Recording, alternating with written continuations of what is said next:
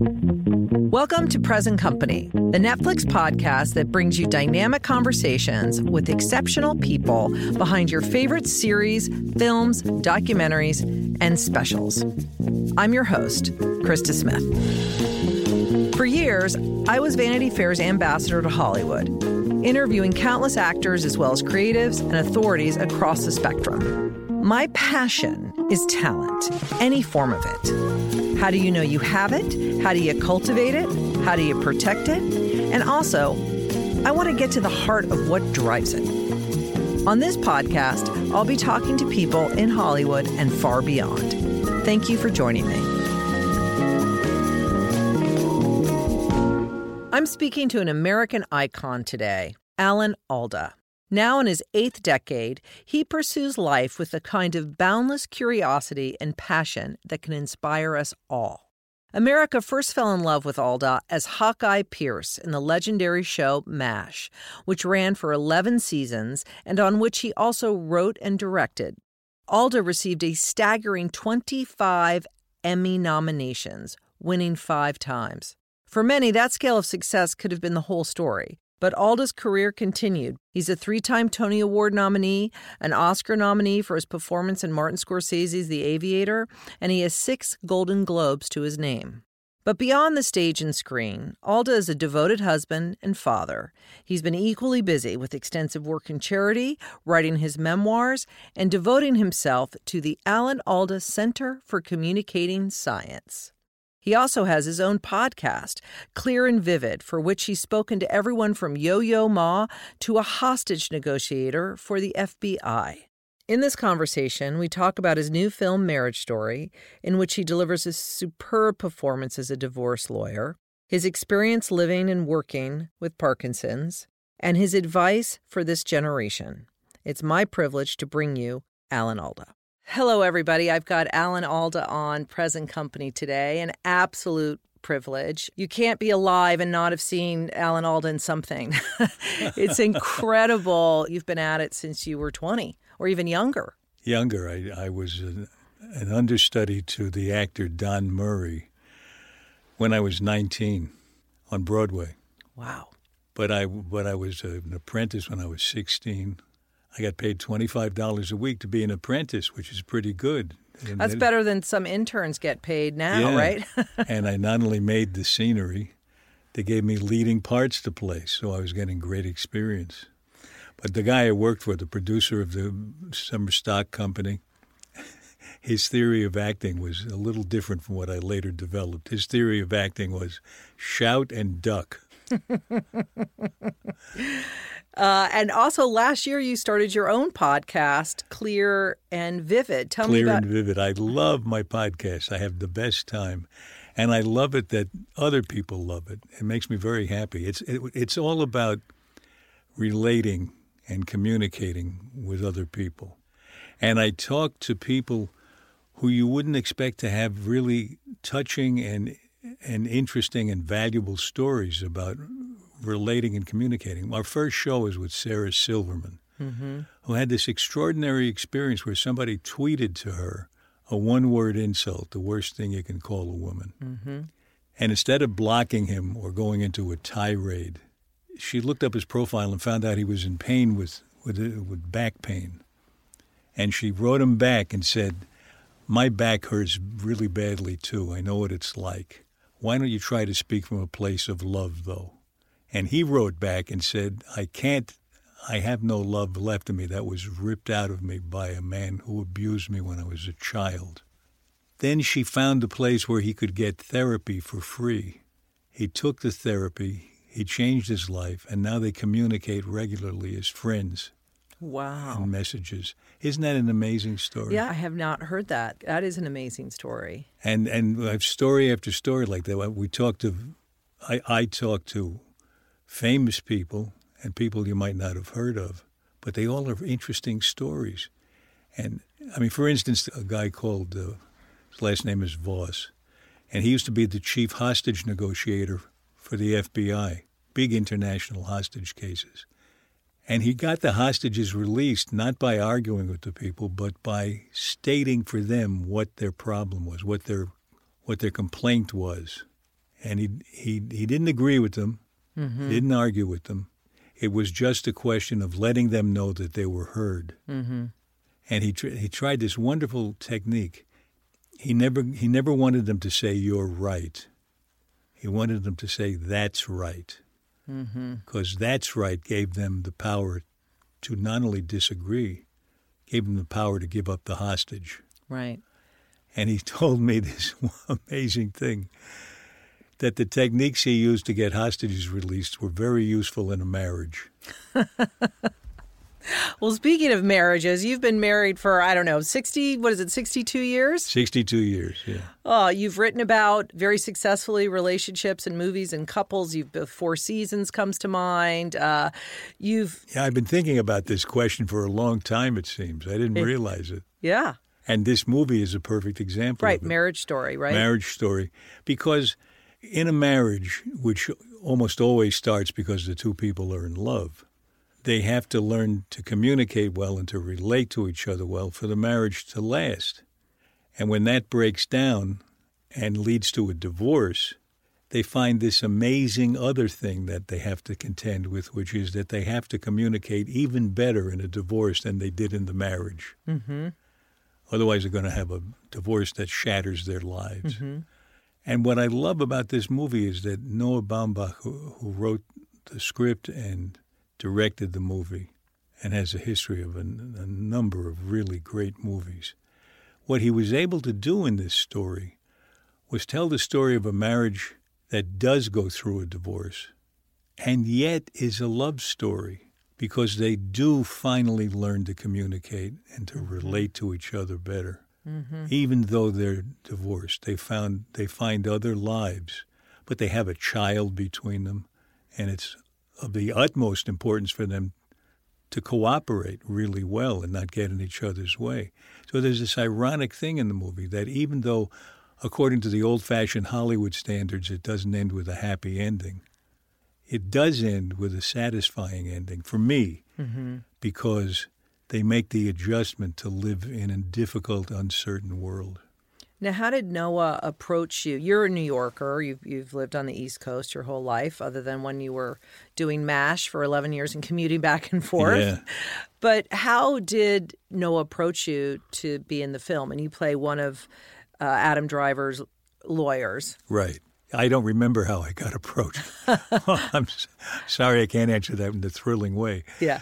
I, I all I remember is I read the script, I guess sent to me by my uh, agent, and uh, I loved it, and I and I wanted to be in it because it, was, it represented such good writing. Mm-hmm. And I didn't know I was getting a bonus along with that. The the, pre, the company of Noah Baumbach, who's such a wonderful director, a wonderful person to work with, and these actors who were brilliant and fun to be with. Yeah, I wanted to talk. You were with Adam Driver. Uh, most of your scenes were with him, and he's one of the greats. He's on his way, I believe, into being one of the really, truly greats. He's still young, right, but right. I think he's already. He's certainly in his generation. Mm-hmm. He's one of the best, if not the best, and he's going to be one of those memorable stars that we all take for granted. You know, Humphrey Bogart and people who are who are powerful screen presences. But he's an amazing actor wherever you put him, on the screen or on the stage. He uh, he was in b- uh, the play Burn This on Broadway, Mm-hmm. and I saw him in that the same week I saw him in Marriage Story. Mm-hmm. They're two polar opposites in, in terms of the characters he played, but he was so invested in the character in each case. As you watched it, you you thought to yourself, "Well, of course he's just playing himself. He's not." Mm-hmm. He's not trying to be somebody else, but he can be somebody else without appearing to try. Well, I know Noah likes to rehearse a lot. That's part of his process, right? Yeah. How was that rehearsing with Adam? Well, it was it was you know the pleasure of rehearsing with him and the pleasure of playing on on camera with him was the same as the pleasure of sitting with him and getting to know him and becoming friends. He's so direct and so honest and without an agenda, and he's not trying to steal the scene and he's not trying to steal the conversation in person. It's, it's really a, he's a wonderful guy and Scarlett gives such an amazing performance. I only had one or two scenes with her, But when I see what she was able to do, I actually this was this was an extraordinary thing. Toward the end of the movie, Mm-hmm. when they've already made the adjustment to live apart, he comes back and he tells her something that he probably should have said a year ago. And she looks at him. There's no dialogue, but you can read her mind. I mean, I, I felt I knew exactly what she was thinking. That's a, that's a great performance. Mm-hmm. I feel I talked to her a little bit about this. Her two scenes where there's no dialogue, and that one you're referring to at the end of the movie is just that affected me almost more than anything. Yeah, it's, it was is very devastating. effective. Yeah, yeah. You know, and maybe as as a woman, I was relating be, more on the Scarlett side. I was identifying that way, but just that oh, like he that feeling in in a relationship which Noah did so well. Like there's certain things that you'll do anything for your child and maybe you won't do anything for your spouse, but the way he wove that all together was incredible. You really, I think you. I'm I'm curious to know what how you feel about it. I get the impression that most of the people in the audience are going to be rooting for both of them, even though the sides are clearly drawn, and they're drawn more and more pronouncedly as the divorce gets uglier, Mm-hmm. as the lawyers get more tenacious and Mm-hmm. ruthless. Mm-hmm. They're drawn into a fight that they didn't intend in the first place. Mm-hmm. And the lawyers are fighting sort of dirty on both sides. Mm-hmm. And yet, I'm rooting for both of them to, to survive, to, to find something that they can, some way out of it that doesn't destroy them. And that doesn't destroy the kid. Right. I feel that I would agree with you. I feel like I that's pretty much the genius of the film is that y- the way Noah equally balanced the characters hmm. and you as an audience member you tend to go with who you're watching, right? And Yes. he was there's a beautiful fluidity between the two and you are you're rooting you're rooting for them. I think at least I was by the end. It was just heartbreaking, but I'm an eternal optimist. So I keep thinking, you know, where where are they now? What's what's going on with Charlie and Nicole I and think whatnot? they move on to other lives, but Yeah. they maintain a relationship. It's a different kind of relationship. Mm-hmm. And I run into people all the time who have managed to do that. It's not. We're, I think we're trained to think if you don't, if you don't get back together, there's a failure. Mm-hmm. The success is in learning how to live with somebody, even at a distance. If you can't live up close, at least live at a distance, Mm-hmm. like with civility. Did you ever contemplate divorce in your six decade marriage? No, I'm sure my wife contemplated murder, but But that couldn't have been easy. I mean, I I think about there's so much sacrifice that goes into a relationship with an actor and obviously for you as well a writer a director. You have all these other passions science. You have a whole you know school named after you at, at stony brook. Like you are filled with ideas and energy and it seems like the compulsion to actually uh, lean into all of them and i imagine being in that for your wife or your kids you made a lot of they made some sacrifices and you made a lot of sacrifices i mean just even flying back and forth for 11 years every weekend i read somewhere that you flew back three times in one week while you're doing I mash did. I did, but I get a little too much credit for that because we were together in California for the summer months, and for about four months after that, I would fly back every mm-hmm. weekend. But that only took place for seven or eight years because then the kids went to college. Mm-hmm. So it wasn't every week for seven or, or 11. We were on the air for 11 years, mm-hmm. but still a long time yeah, it is. And I was I had a permanent buzz on from jet lag. Yeah.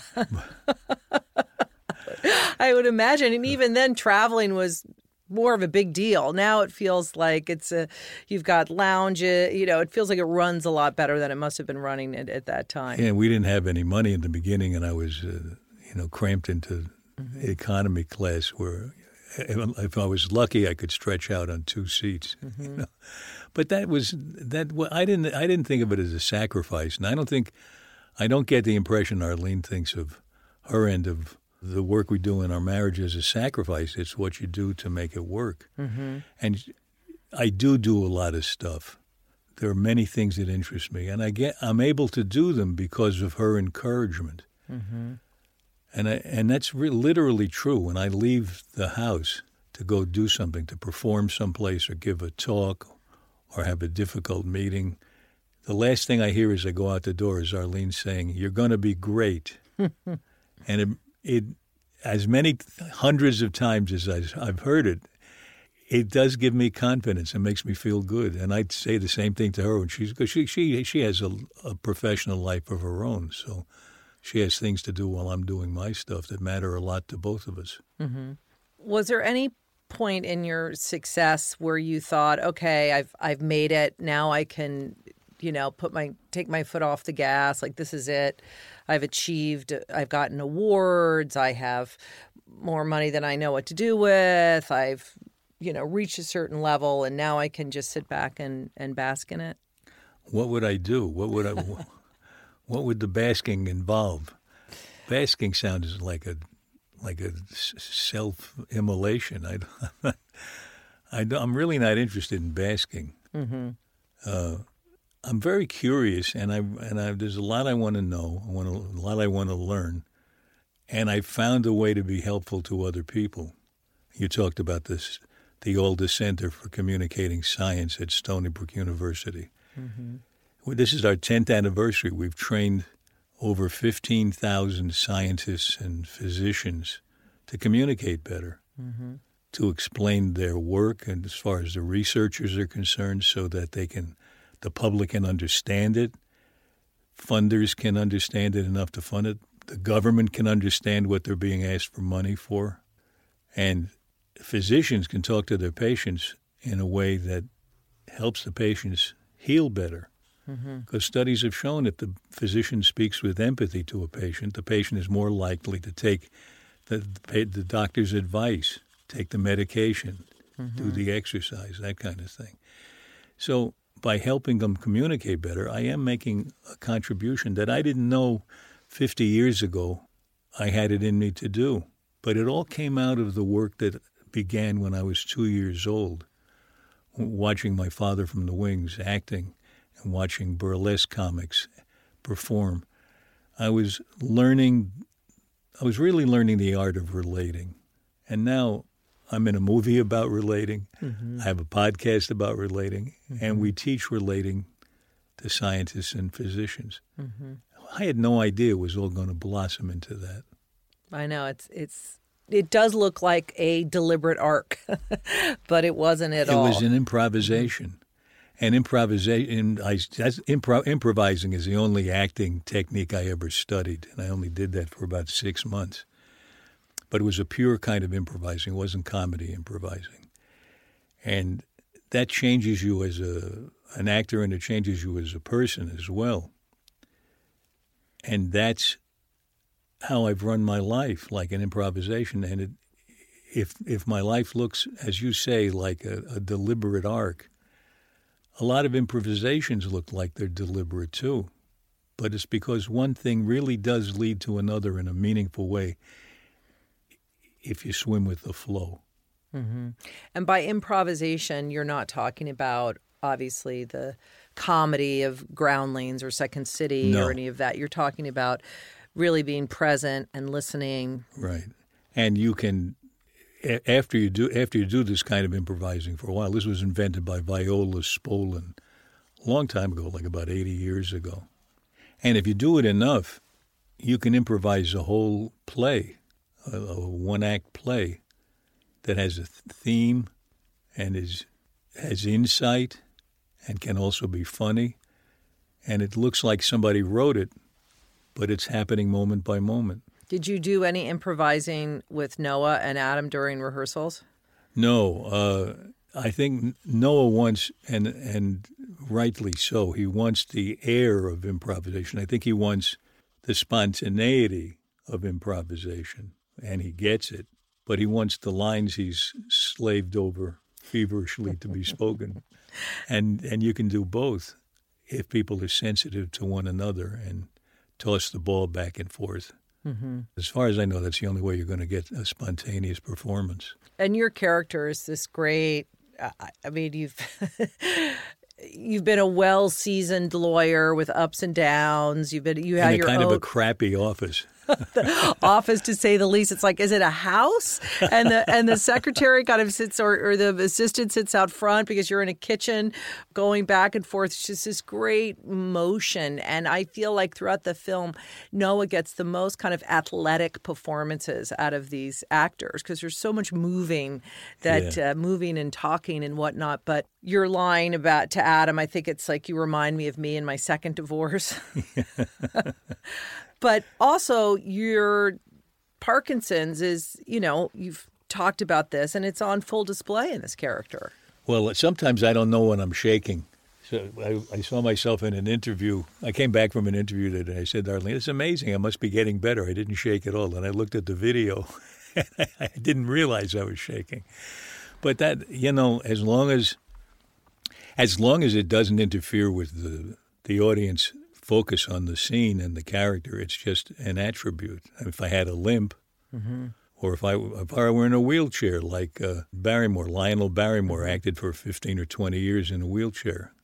And all his characters were wheelchair bound, and nobody, you know, nobody thought twice about it. Mm-hmm. Say, right, he's acting from a chair. Fine. Mm-hmm. So, if it, but uh, I'm I'm, I'm doing um, playing a Ray Donovan psychiatrist on Ray Donovan and when they realized I had Parkinson's, they said, Do you mind if we write that into the script? Because his brother has Parkinson's, and it would be good to play scenes that uh, involve both characters. So I thought about it for a while, and they said, Okay, as long as you, yeah, fine. But then now I'm doing scenes where the character I'm playing has a worse tremor than I have, and I have to fake it. and Liev Schreiber, who plays Ray Donovan, said to me, because his brother is played by uh, Eddie Marsan, and he said, You know, I've been watching you. I think Eddie is better at it than you. he doesn't have Parkinson's. That's funny. uh, well, obviously, we've, through Michael J. Fox, who got it at early at such a young age. I know he's really had a struggle with it, mm-hmm. but he is so positive and has such a good sense of humor.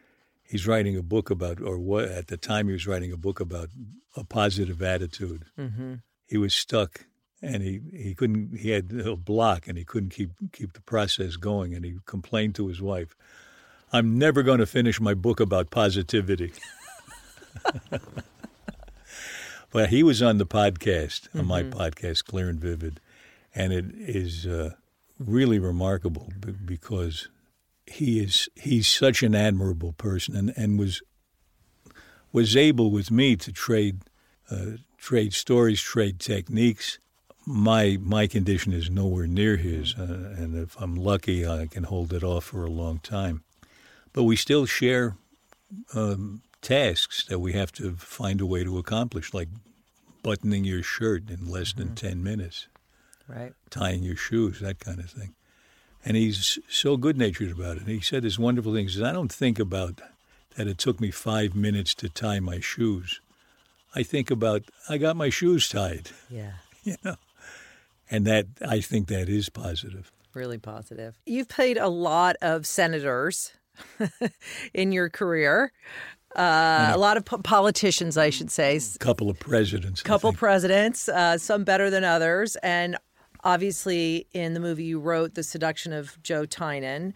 I want to know have you ever been tempted to get into politics at any point? I, no, I was never tempted to get into politics. I mean, I never felt the temptation. I would, I was tempted by other people. Once or twice, uh, people from a political club in New Jersey came to the MASH set and said, We'd like you to run for senator, U.S. Senator from New Jersey. I said, Why, why would I do that? I'm an actor. I want to be an actor. I'm an artist. I'm not a politician.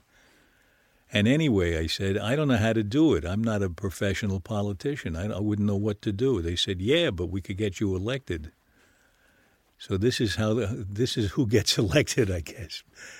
People who uh, sometimes don't know what they're doing. But I, I knew what I wanted out of life. I, I, it didn't seem to me to be uh, an attractive idea because I I felt I could make a contribution, and I did want to make a contribution. I care a lot about our lives as a culture, as a nation, but I want to be really helpful. I don't want to be helpful. I don't want to do things that I think are helpful but aren't really. I I want to test it out and see if it's really what's needed and if I can come up with it. And I just followed the path that I was on and who knew I'd wind up helping in a much bigger way? I mean, mm-hmm. we we trained scientists in government agencies and mm-hmm. eight other countries, all across the United States, and it's very that really is satisfying. Mm-hmm. I really think I'm making a contribution, and I still get to work in my chosen field as an actor and as a writer.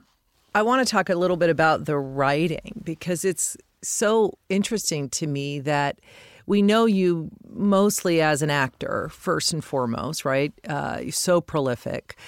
And yet, you were writing the whole time. I mean, I, I looked at the MASH the, the IMDb page of MASH, and you were basically credited as writing from season one. And then you went on to obviously write many, many more and direct. And obviously, the final episode, which I think still stands as the most watched episode ever in the history of anything. Yeah. um, stadiums were filled with people. It was I, like I was in Toronto. Yeah. I was just in Toronto, uh-huh. and somebody told me he watched the final episode in a basketball stadium with twenty thousand people. Is that amazing? Yeah, and I'm I, not surprised. I'd never heard that before. I think that people don't realize how huge that show was and also I'm not surprised they didn't they wanted you to run for senator because Hawkeye Pierce you was the most popular character your fame was huge at that time well it did it did get it it was a shock when I got so well known so so quickly I didn't know how to handle it. And I had seen my father become famous, and it wasn't, he was a very well known movie star in the 40s. And people, people's reaction, uh, that maybe more so then than now, because now they, they, they grab a, a, a picture of you sometimes without asking. But then they wouldn't only ask for an autograph. One time we were on Hollywood Boulevard, and a kid ran up and punched him in the back and none of us understood it. But it was the discomfort that some people feel for when the, in the presence of a famous person. People get disoriented. Mm-hmm. We all do. We all have somebody who makes us go a little gaga. Mm-hmm. It's, it's, more. It's more a, a scientist with me mm-hmm. than a mm-hmm. than a movie star or a great musician. Because I, I, but one time when I met Liv Ullmann, in the parking lot of a Chinese restaurant. I was so taken with her because she had been my heartthrob for for years, you know, on the screen. Mm-hmm. I couldn't even hear what she was saying, and uh, I, I, was I was completely disoriented. And then, after little by little, I began to realize I was talking to an actual person. What were some of the pitfalls that you made when you became famous? I mean, did you have any missteps, anything that you learned from about dealing with that kind of success and attention? I, I had to learn I had to learn that they were not talking about me. They were talking about a comic book character that represented me. I, there was an avatar called Alan Alda, and he didn't live the life I led. He didn't have the vulnerabilities that I had or the sensibilities. It was who they thought I was. I became a stereotype, became Mr. Nice Guy mm-hmm. because I was so active as a feminist and working so hard to try to get the Equal Rights Amendment passed, which would have put women in the Constitution for the first time. I, I actually got the stereotype of being a, a wimp because if you you know, if you if you don't uh, uh, if you're a man and you, and you don't represent the the aggressive male stereotype, then you must be a wimp. Mm-hmm. That's that that idea I think has changed to a great extent now. Mm-hmm. Do you get that impression? Yeah, I do. Oh, for sure. But I think I mean, you see men carrying babies and pushing yeah, baby. Well, I think the success of what was that movie, Three Men and a Baby? It was like such a shock, men yeah. taking care of babies. Now I think that, uh, yeah, we we've definitely evolved. So we didn't get the Equal that. Rights Amendment passed, but the culture did develop a different way of thinking. I think. Mm-hmm. So for you as an artist, do you enjoy the writing and the directing and the acting with equal measure? Yeah, but I'm glad I don't try to do all three at once at the same time anymore. Mm-hmm. It, it, it, I, for me, I think it diminished a little bit of what I could contribute in each of the areas. But when you write something, you it's a, it goes on film. You kind of do want to direct it if you if, if you know how and if they'll let you, because I it might have been um, I forget who Orson Welles might have been the one who said there are three movies the one you write, the one you shoot, and the one you edit. And when you write it, you don't know how those other two are going to affect it. And when you shoot it, you don't know how the editing is going to affect it. Even though you might be cutting it in your head, uh, and Noah is, is very astute at that. What was it like uh, being directed by him? I mean, are there any signature traits that he has that are clearly identifiable as like, oh, that is a Noah Bomb that I'm working with Noah Baumbach. He has utter respect for the other person. You don't see him calculating how to phrase it to make you do something you're not interested in doing or wouldn't wouldn't be helpful to you. He doesn't say unhelpful things. He in a way he gives you the impression he's discovering it with you. And that's exciting.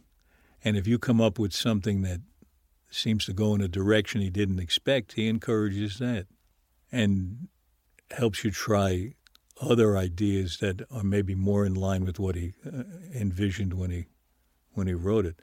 And that takes a lot of tries, so he has a reputation for doing a lot of takes. But I'm from the stage and I like long runs because uh, the more I do it, the better I get. Mm-hmm. So I I was disappointed when I heard he did 20 takes because I thought that we needed more. well, Adam, when I talked to Adam, he had said that oh, they they really indulge their bad habits. Like they could do 50 takes of one thing and be like, "Do we get it? Are you sure we've got it? Should we do one more?"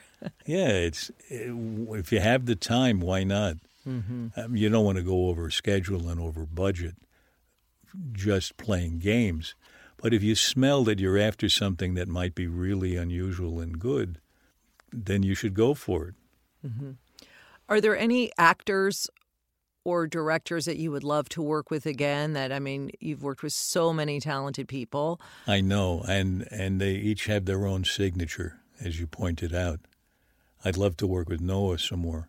I'd love to work more with Scorsese and look at the people I've met. I know with. Scorsese. You got a that was Aviator, and you got an Oscar nomination yeah, for that wasn't performance. That nice? Another senator. Yeah, right. well, I play people who wear suits because mm-hmm. I don't look so good in a loincloth. how how is Scorsese? How is it to be directed by him and to be on his sets? It's wonderful. He's very positive, very encouraging. After a take, he'll come over and say, "That was great. I love that. I love it. Just terrific the way you did that. That thing. You might, you know, you might go a little bit more in this other direction, but only if you feel like it. Just uh, try it. Give it a little try. Let's go again. And by the time he walks away, you realize he hated what you did, but you feel so good about it. that you're ready to do it again and again. Oh, sure, sure. Yeah. It's a pleasure to be with him. He's a he's a he's a very warm person. It's very nice. Mm-hmm. And Spielberg was wonderful, and he he he he he he knows so much about filmmaking, and both of them, both both he and, and Marty Scorsese, they both are walking encyclopedias of film, and they love to talk about film, so it's really fun. You, you're you're getting a you're not only having the fun of acting in one of their movies, you're getting a course in film history. Mm-hmm. It's great. Yeah, it's an, it.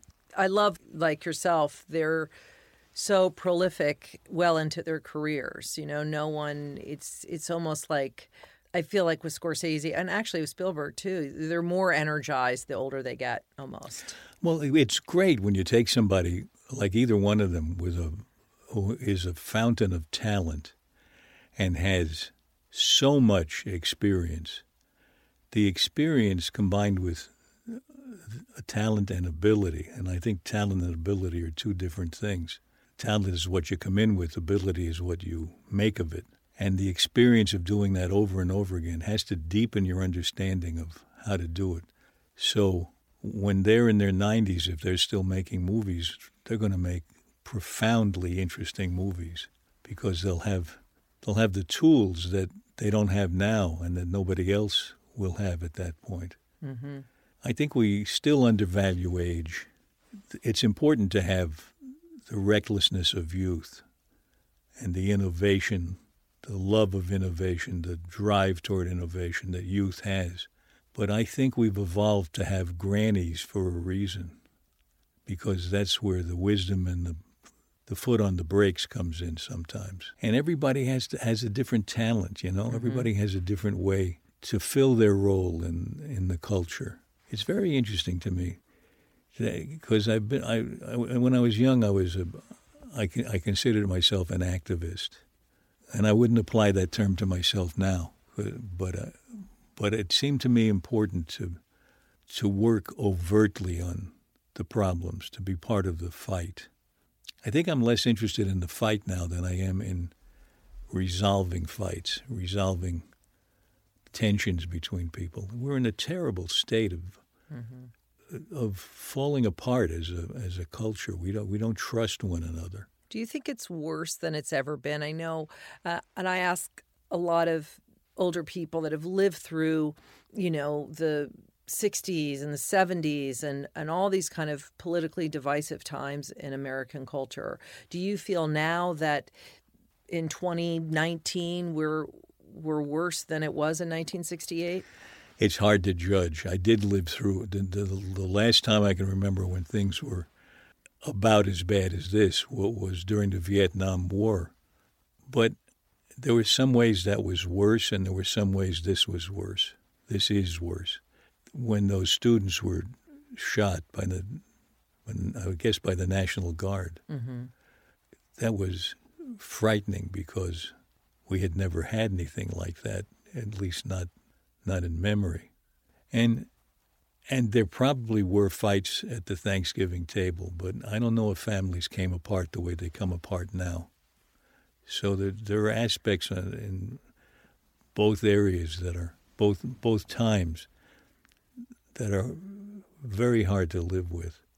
But I hope we can come out of this and get get get to be friends and love each other again.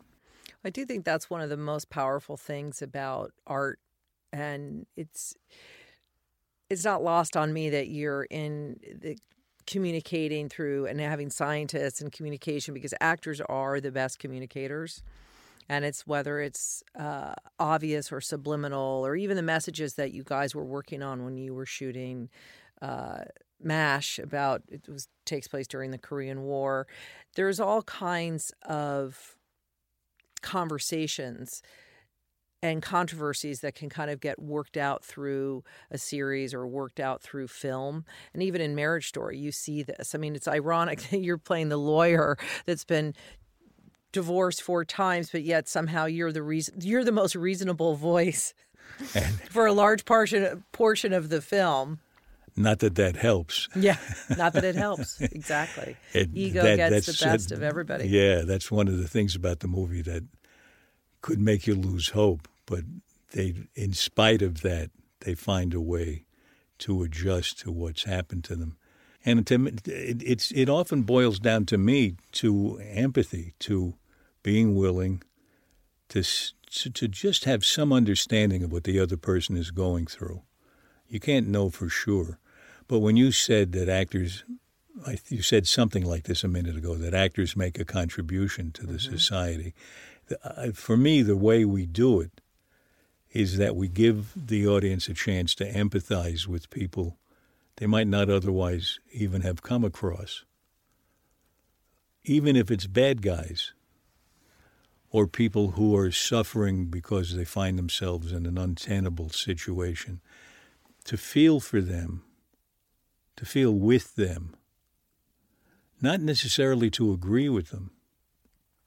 Doesn't empathy doesn't mean you agree with them or you want them to do well or you you have compassion for them. It just means that you the way I look at it, it just means that you understand their point of view. You understand what made them in a way what they are.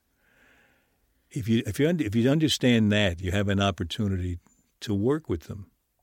What advice would you have for this generation coming up in this kind of political environment and toxicity and polarization? I mean, what would you say to to young people listening? I really think I've found that if you listen to the other person, let the other person know that you are listening. And you don't have to indicate that you agree, but you just have to let them know they're being heard. There's a greater chance there's some some chance, maybe it's even a small chance, that they'll listen to you. The tone, the choice of words, the very attitude you have, if it's not deeply and truly respectful, they're going to sense it and they're going to resist you. Mm-hmm. And maybe you'll find that there's something in what they're saying, some little thing that really is valuable. I have this radical way of talking to people where I feel I'm not really listening unless I'm willing to be changed by them in some way. Just willing to be. Mm-hmm. It doesn't mean I always am. Have you evolved into this person that you are right now in front of me, or is this something that you had from a very young age, from your kind of unconventional upbringing with vaudeville and having that no, theater I, family? I, uh, sir, I, I grew into this. I, I, I, was thinking this morning about some of the. Every once in a while, it comes back to me how I've done quite the opposite of what I was just saying with somebody, mm-hmm. and I think, boy, what what what was going on in my head? Why did I need to be superior to that person? Because it didn't work. I mean, the, the reason I remember it is because the person's reaction was really not good. Mm-hmm. I would imagine that, especially working in Hollywood and in movies and television. There's always a lot of personalities and a lot of opinions and yeah. a lot of complicated individuals. So, how do you handle somebody? This is one of the seven questions I ask at the okay. end of my show. All right. How do you handle somebody? How do you tell somebody they have their facts wrong? well, it's interesting because I agree with you. You have to listen to what they're saying and then you have to basically present that well i found this was the case and that was the case which is you know you present your side to it. But a lot a lot of times i find and i used to joke about this certainly in in my time at vanity fair and in life there was that line in in Seabiscuit, the the movie about the book was first a book, obviously. Laura Hillenbrand wrote that great book about the the horse Seabiscuit and War Admiral and whatnot. It became a movie, and I remember this line about how Seabiscuit was this thoroughbred, very high strung, and they had to bring in Pumpkin, this other kind of workhorse, to settle Seabiscuit down. So I often feel like I'm playing the role of Pumpkin. I'm settling down. You know, I come in and I'm like absorb all the information and absorb everyone's like kind of feeling, and then process it and and try to come up with some kind of solution to either get on with the day or figure out what needs to get accomplished and why we all came there to begin with. That sounds nice. That's that's a, I never heard the answer to that question. We've done about seventy interviews. I never heard anybody say they. Well, the way I handle it is I'm pumpkin. I'm pumpkin. You know, it's true. it's the clearest way I could answer that question. That's good. Well, thank you. And I have to say that being spending this time with Alan Alda right in front of me has been amazing what you've done with your life, not even career, just life, is so inspirational to me in the fact that you are able to excel in all these different areas. I have great admiration for you, and I'm well, really happy very kind. that I got you. to sit with you. And on another note, you're great in the movie. you're fabulous in Marriage uh, Story. I love the movie. I'm I'm so proud to be in it. makes makes me very happy. Mm-hmm. And I really have enjoyed talking with you. Thank yeah. you. Yeah, thank you.